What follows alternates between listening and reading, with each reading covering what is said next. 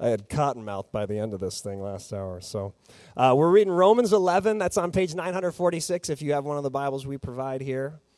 946, Romans chapter 11, verse 1 through 32. All right. So here we go. As we read, remember we are reading God's word. I ask then, has God rejected his people? By no means. For I myself am an Israelite, a descendant of Abraham, a member of the tribe of Benjamin. God has not rejected his people whom he foreknew. Do you not know what the scripture says of Elijah, how he appeals to God against Israel? Lord, have they, ki- have, have they have killed your prophets, they have demolished your altars, and I alone am left, and they seek my life. But what is God's reply to him? I have kept for myself 7,000 men who have not bowed the knee to Baal.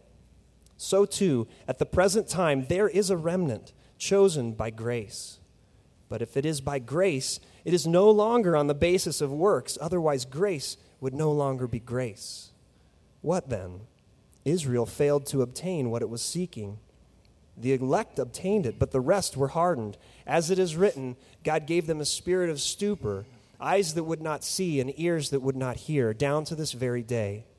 And David says, Let their table become a snare and a trap, a stumbling block and a retribution for them. Let their eyes be darkened so that they cannot see, and bend their backs forever. So I ask, Did they stumble in order that they might fall? By no means. Rather, through their trespass, salvation has come to the Gentiles so as to make Israel jealous. Now, if their trespass means riches for the world, and if their failure means riches for the Gentiles, how much more will the full inclusion mean? Now I am speaking to you, Gentiles. Inasmuch then as I am an apostle to the Gentiles, I magnify my ministry in order somehow to make my fellow Jews jealous and thus save some of them. For if their rejection means the reconciliation of the world, what will their acceptance mean but life from the dead? If the dough offered as firstfruits is holy, so the whole lump, and if the root is holy, so are the branches. But if some of the branches were broken off, and you, although a wild olive shoot, were grafted in among the others, and now share in the nourishing root of the olive tree, do not be arrogant toward the branches. If you are, Remember, it is not you who support the root, but the root that supports you. Then you will say, Branches were broken off so that I might be grafted in. This is true. They were broken off because of their unbelief, but you stand fast through faith. So do not become proud, but fear. For if God did not spare the natural branches, neither will he spare you. Note then the kindness and the severity of God severity toward those who have fallen, but God's kindness to you, provided that you continue in his kindness. Otherwise, you too will be cut off. And they, if they do not continue in their unbelief, will be grafted in, for God has the power to graft them in again.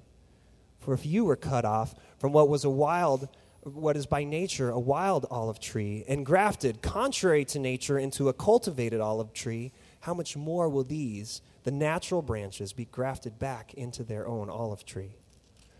Lest you be wise in your own sight, I do not want you to be unaware of this mystery, brothers. A partial hardening has come upon Israel until the fullness of the Gentiles has come in. And in this way, all Israel will be saved. As it is written, the deliverer will come from Zion. He will banish ungodliness from Jacob, and this will be my covenant with them when I take away their sins. As regards the gospel, they are enemies for your sake.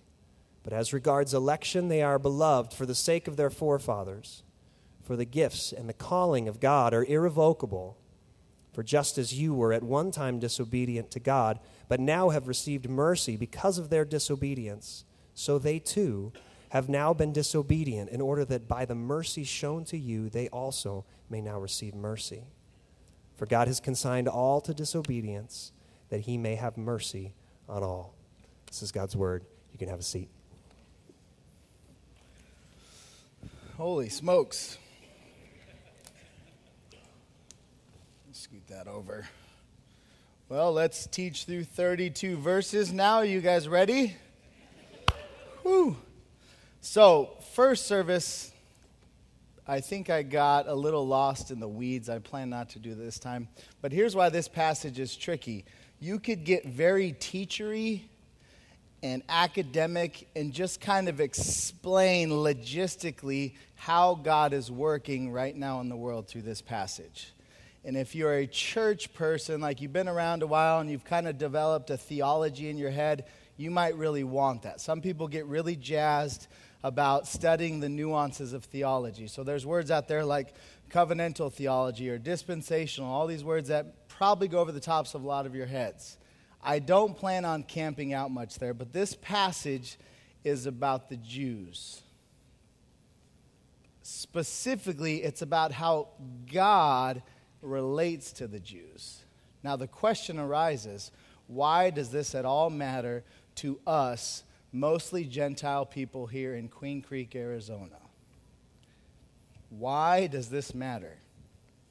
In preaching, they say there's either a felt need or a spiritual need. What's the need that this passage brings to light? And I think the way Romans lays out, you can kind of see the importance of what Paul's talking about. What I mean by that Luke has been preaching through Romans. We've been preaching through Romans. Romans has 16 chapters. The first 11 are theology. What's theology? Study of God. The very end of Romans 11, so Romans 11, 33 through 36, then is a doxology, which is worship.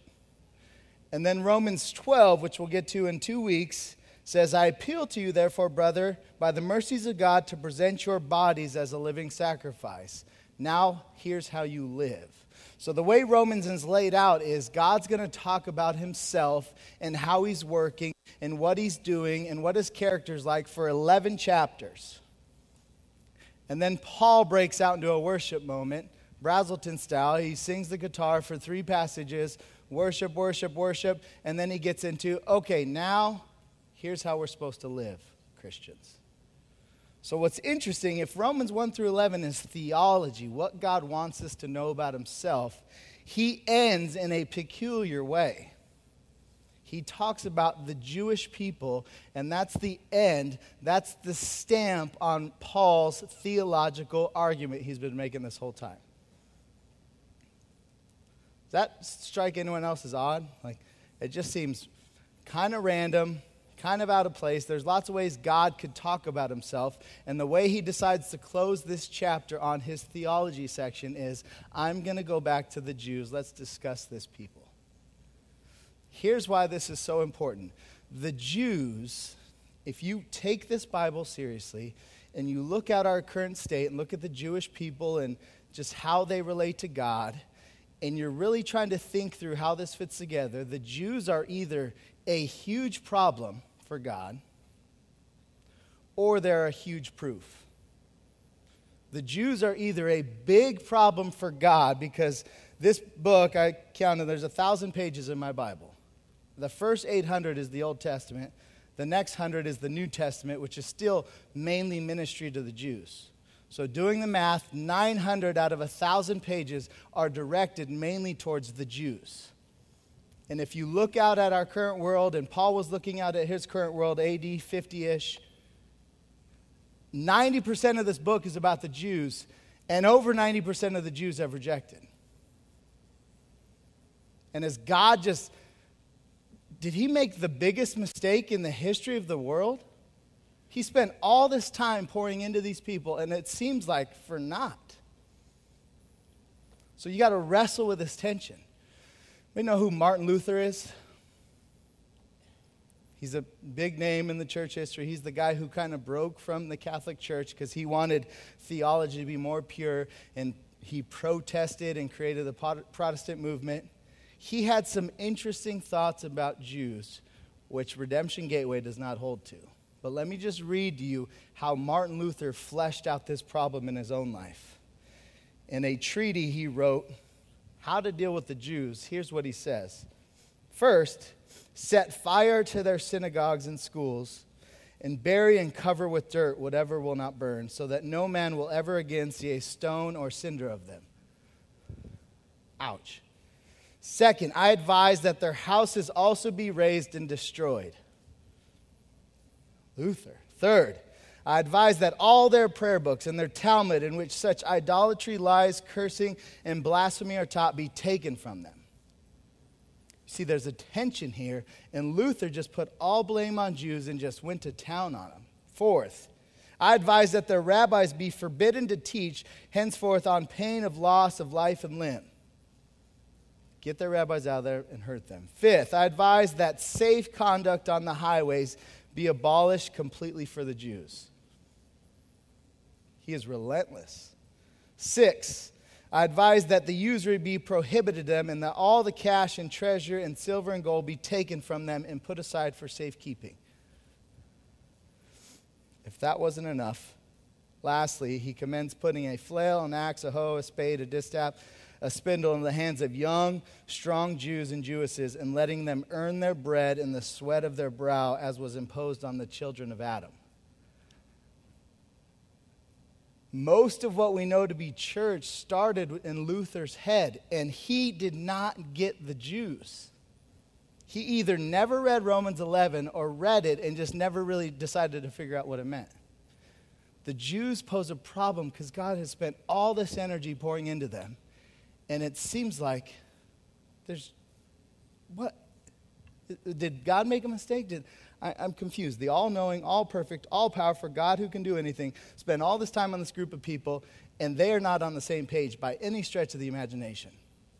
And Luther just goes after the Jews. On the flip side, if you look at the Jewish people and the fact that they're God's special chosen people, and a lot of the world has an issue with them, there's a book out that ta- kind of surveys the different countries, specifically around Israel and they just kind of survey just normal people in these countries and ask them about their opinions on the Jews. And over 90% of the surveys come back unfavorable. Meaning, Israel, the current Jewish state, is surrounded by lots of people who don't like them. But they're still there. And God made promises to them, and they just seem to stick around. And Hitler said, I got a problem with this group and he went after them, and yet they're still here and they're vibrant. Here's how Mark Twain kind of wraps his head around his issue with this.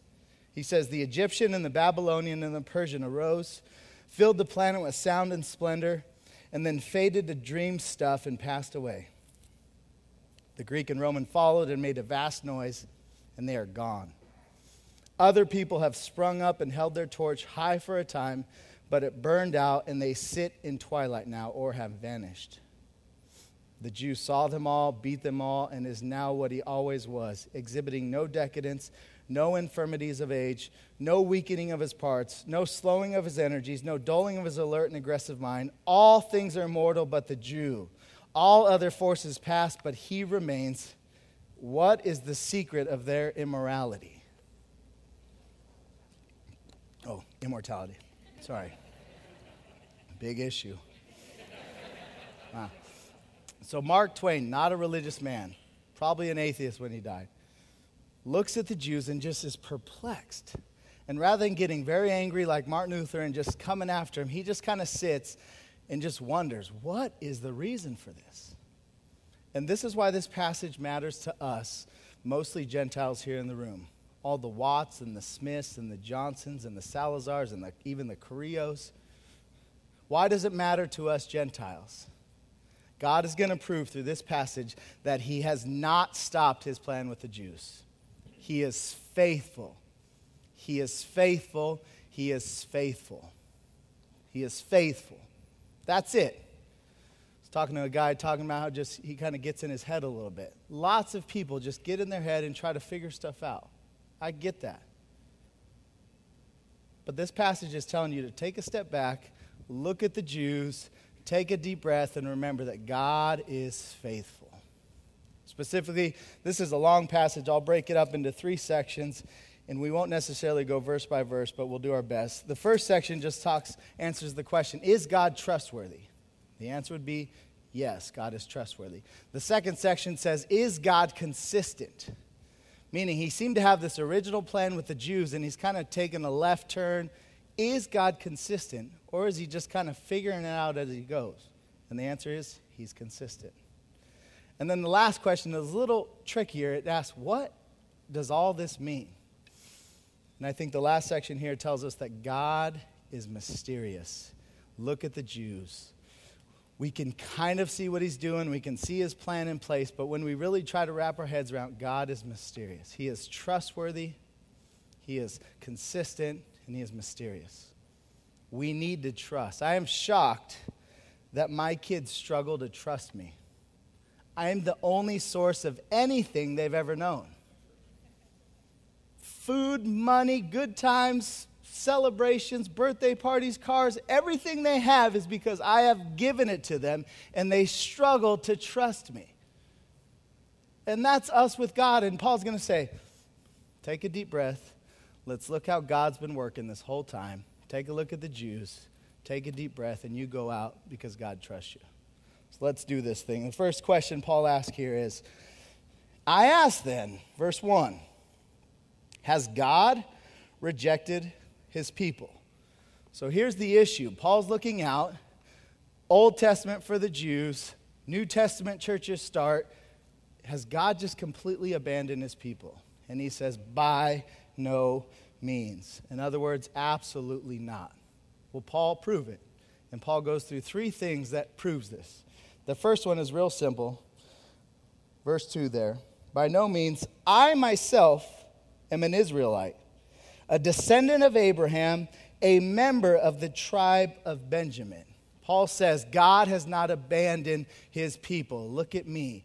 I'm as Jewish as they come. I'm from Abraham. I came out of the tribe of Benjamin, and I'm standing here planting churches across the Mediterranean. God has a plan for the Jews. Look at me. He says, You want more? Let's keep reading. Do you not, God has not rejected his people. Verse 2, whom he foreknew. And I love this story of Scripture. He goes into an Old Testament. Do you not know what the Scripture says of Elijah? How he appeals to God against Israel. The story of Elijah is he was the first prophet, kind of big name prophet in the Old Testament. He shows up in 1 Kings and he just stands for truth and God and the Jewish faith amongst a pagan culture and amongst a bunch of Jews who are rejecting God. And he does all this fighting against false prophets, and he is faithful. But he gets to this low moment. He's just slaughtered all these false prophets. Such a good story. Tell it to your kids. It's like, you're not true. I, I have the truth. And then a couple weeks later, pass by, and he's just sitting there, and he's like, I'm alone in all this. I'm the only Jew left in the entire world. God, I'm it. And God reminds him. I'm not done with Israel. He says, Lord, they have killed your prophets, they have demolished your altars, and I alone am left, and they seek my life. God, where are you? What is God's reply to him? He says, I have kept for myself 7,000 men who have not bowed the knee to Baal. Meaning, no matter what the circumstance looks like, God is faithful to Israel. In Elijah's day, there was 7,000 faithful. Currently in our world, there are 7 billion people. How many of them are Jews? 14 million, which is 0.2% of the world's population is this Jewish nation. This Jewish people constitute about that much of God's world. Abraham talks to God in Genesis 15, and he's like, Okay, what's the plan, God? And he says, Look over there. Look up at the sky. Count the stars. If you can count the stars, that's how your people are going to be. Fast forward to Paul's day and our day. Count the stars. Far more than the 0.2% of Jews we look out and see. But God's saying, I'm faithful the size isn't the issue. I am faithful to this disobedient people, and I'm going to keep a remnant through every season. Can you trust God? Yes. He has made promises over thousands and thousands of years, mostly to this Jewish people, and he still has the Jews here on earth. Out of those 14 million people, the approximation is that about 300,000 are saved Jews or completed Jews, however you want to say it. Tiny, 300,000. Abraham said, Look at the stars, that's going to be my people. And out of the Jewish ethnic group, there are about 300,000 people who have trusted in Jesus. Paul's not worried about it. He's saying God is faithful. No matter how small and how crazy this seems.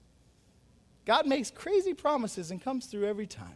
He made a crazy promise to a random nomad way back when and said, I'm going to make crazy amounts of people out of your line. And there's still a Jewish lineage that we can look at and say, I can trust this God. I can trust him. Lastly, verse uh, 5 there. So too, the last thing he appeals to is present day.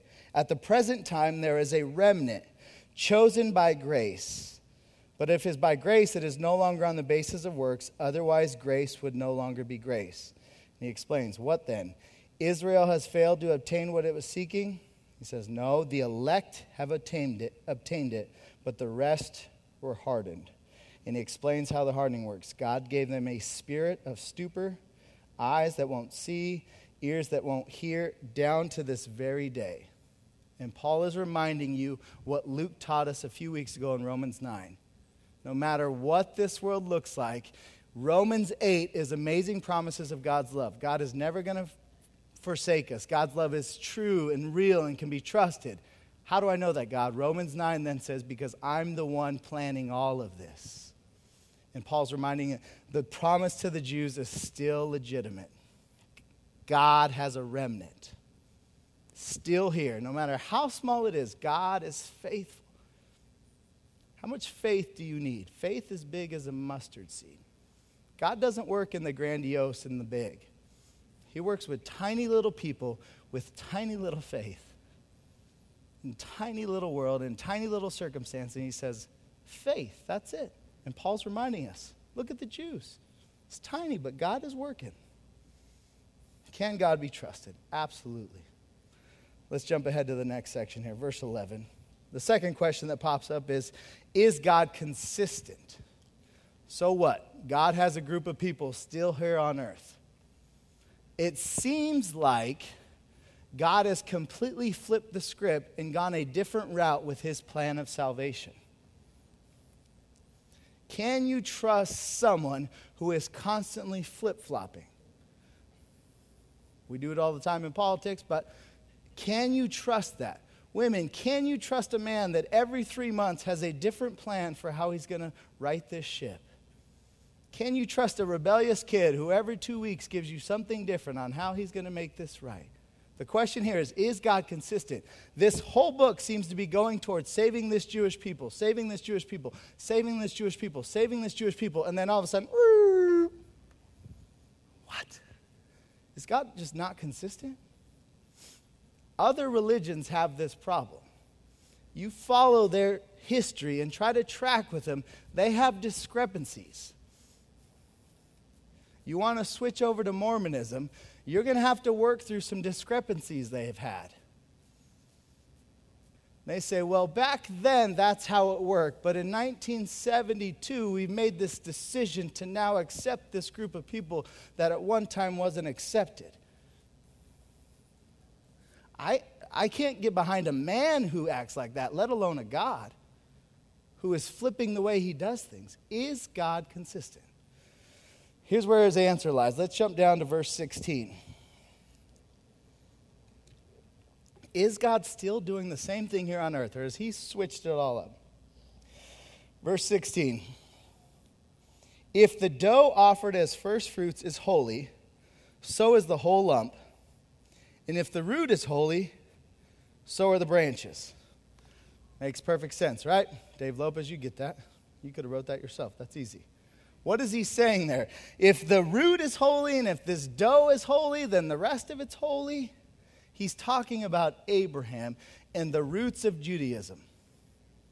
Genesis 12, God started his relationship with a group of people. And he's saying, I started it with Abraham. It's still the same story, still the same father. Abraham is my spiritual daddy and your spiritual daddy. Still the same thing. He hasn't switched anything up.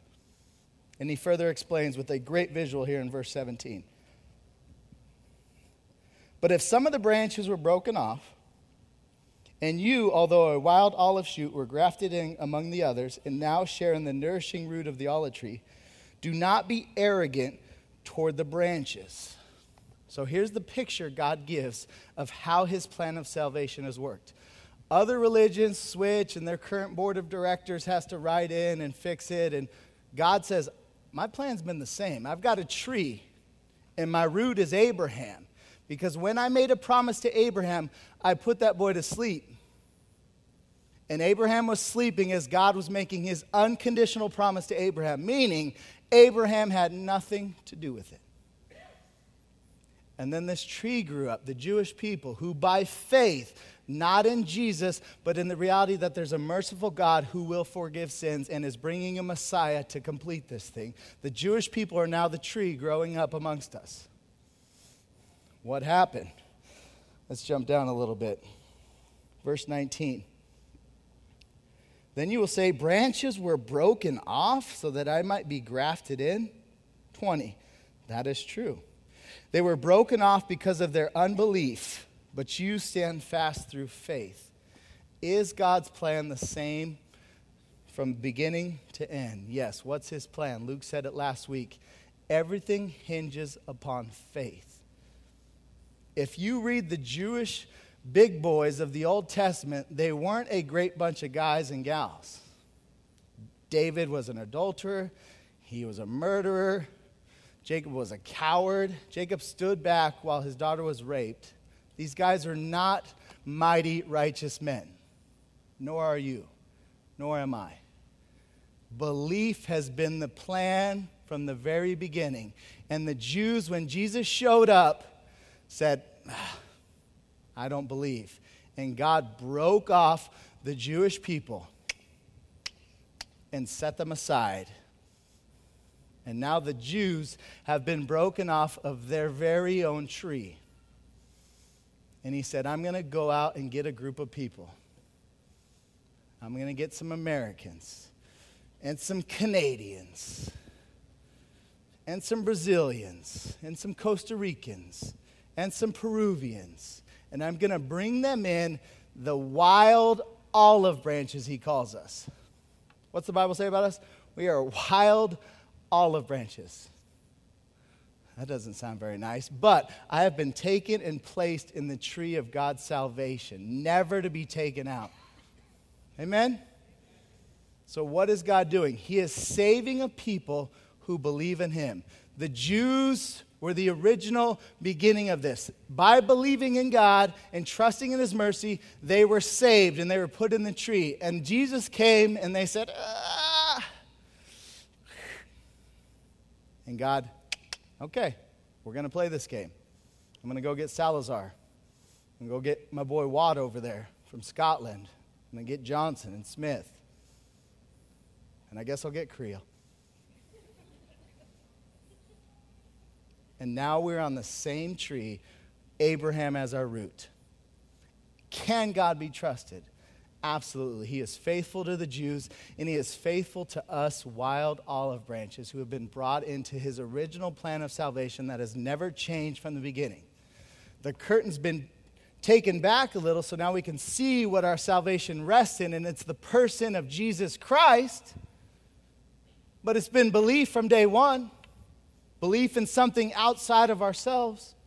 Is God consistent? Amen, He is. What are you going through right now? Tons of stuff.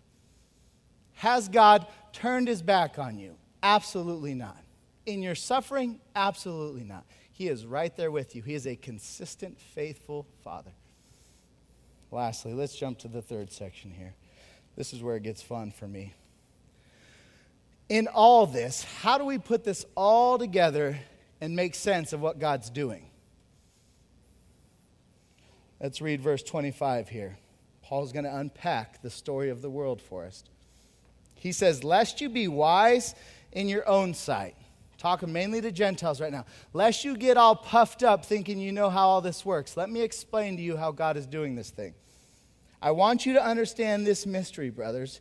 A partial hardening has come upon Israel until the fullness of Gentiles has come in. And in this way, all Israel will be saved. as it is written, the deliverer will come from Zion. He will banish ungodliness from Jacob, and this will be my covenant with them when I take away their sins. Makes perfect sense, Paul. Thank you. What did Paul just say there? He just wrote the story of the world. He says, Lest you be wise, let me explain God's plan from the very beginning. God's going to choose a people, specifically through Abraham. I'm going to bless you. And he blesses Abraham, Isaac, Jacob. Because of anything they've done? No, because of belief in him. And he starts this lineage of Jewish people, and then they break off into 12 tribes, and he continues blessing them. He punishes them and spanks them, no doubt, but he is blessing them all throughout the Old Testament. And he puts them in the mixed middle of enemies, and he gives them land. He gives them crazy victories where all you got to do is blow a trumpet and psh, walls fall down. He blesses them time and time again. He blesses Abraham and his old wife with a baby. He blesses and he blesses and he blesses. And then Jesus comes and God hits pause on the Jews. Let me read again. A partial hardening has come upon Israel.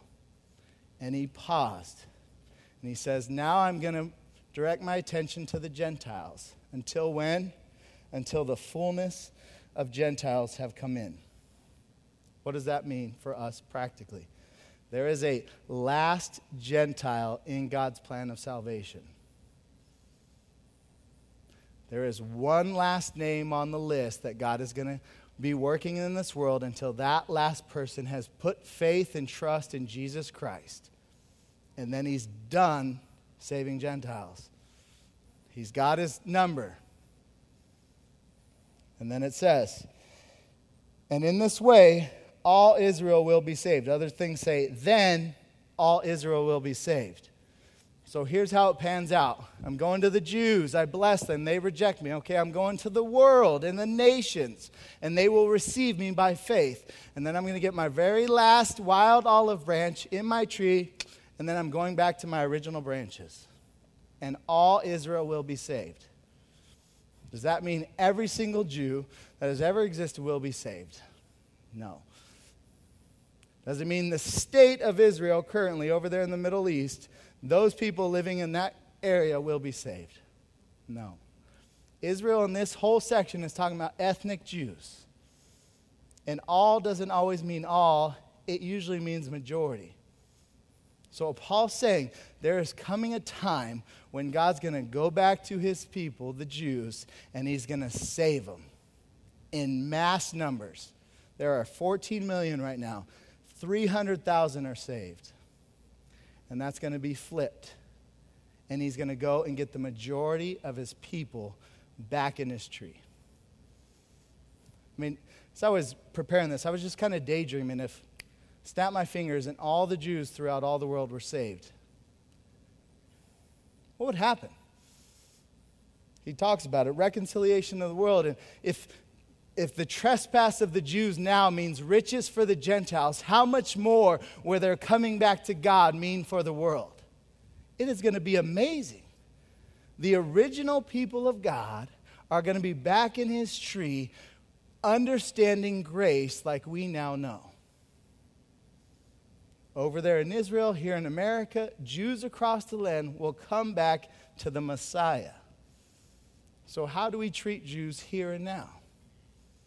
with reverence. God went to them first. With humility, we were the wild branch brought in. With hopeful expectation that this happens and it happens soon.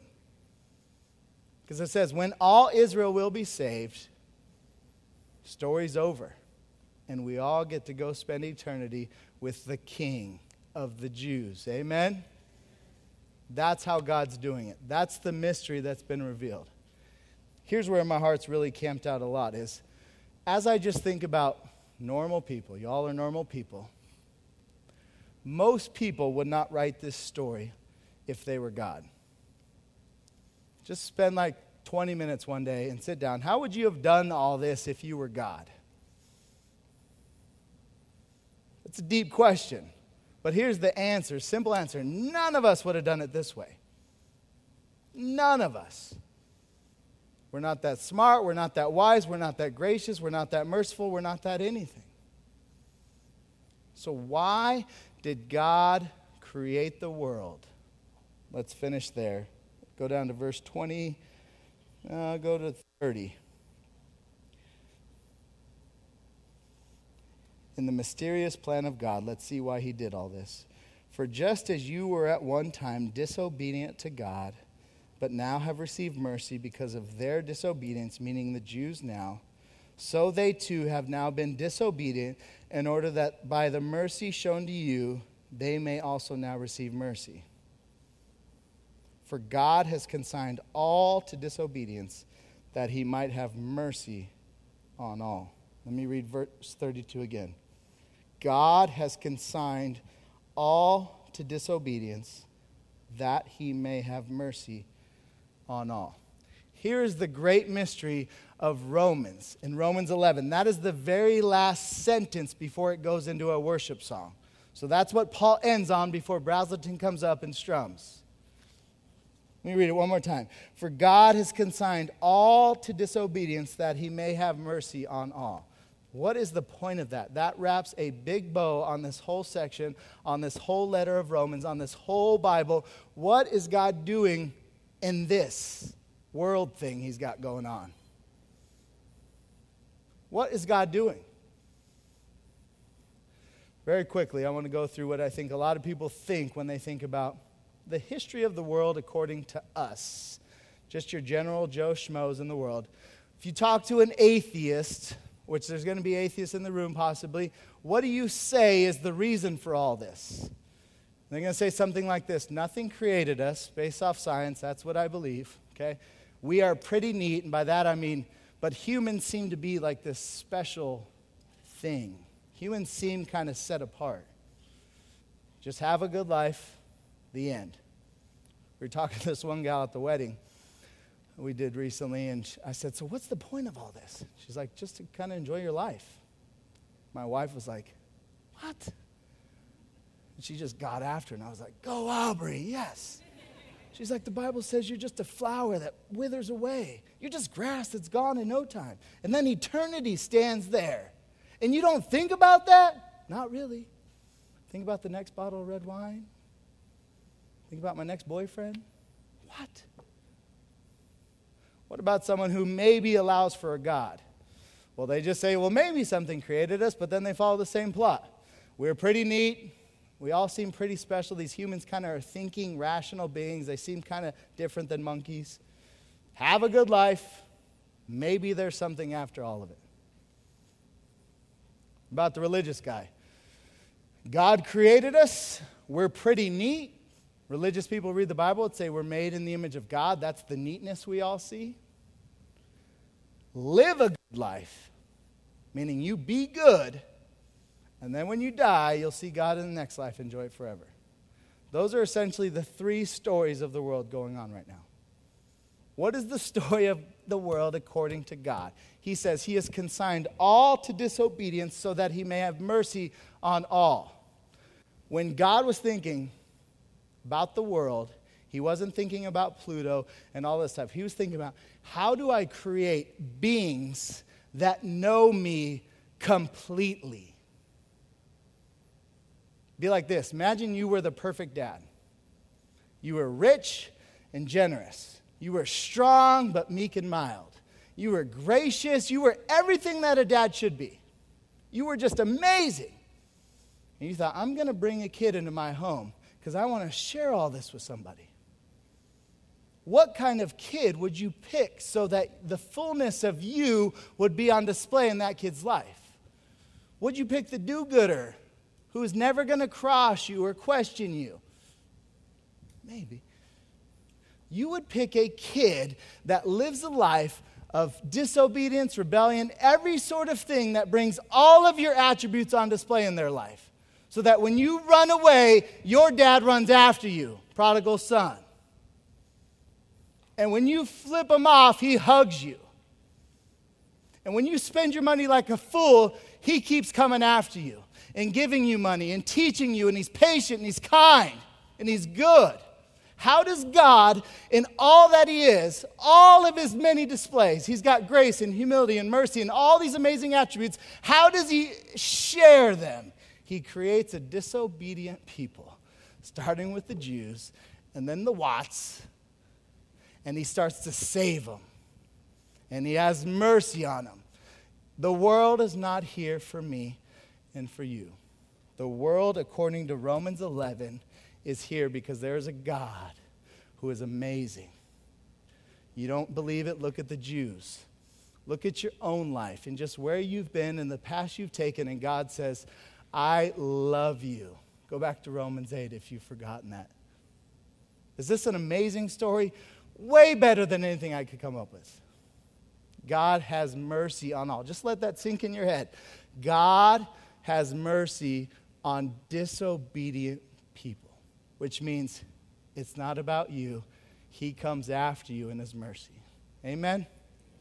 And He came after the Jews, and He's coming after us. And one day it's going to come to an end, and we're going to see His mercy even fuller. Let's pray. Father, thank you for being you. Thank you for the little ways you reveal yourself to us. We all have such a tiny view of you. Thank you for the Jewish people who make it so that there's no mistake that God is a gracious God of mercy and that we mostly are just rebellious and disobedient.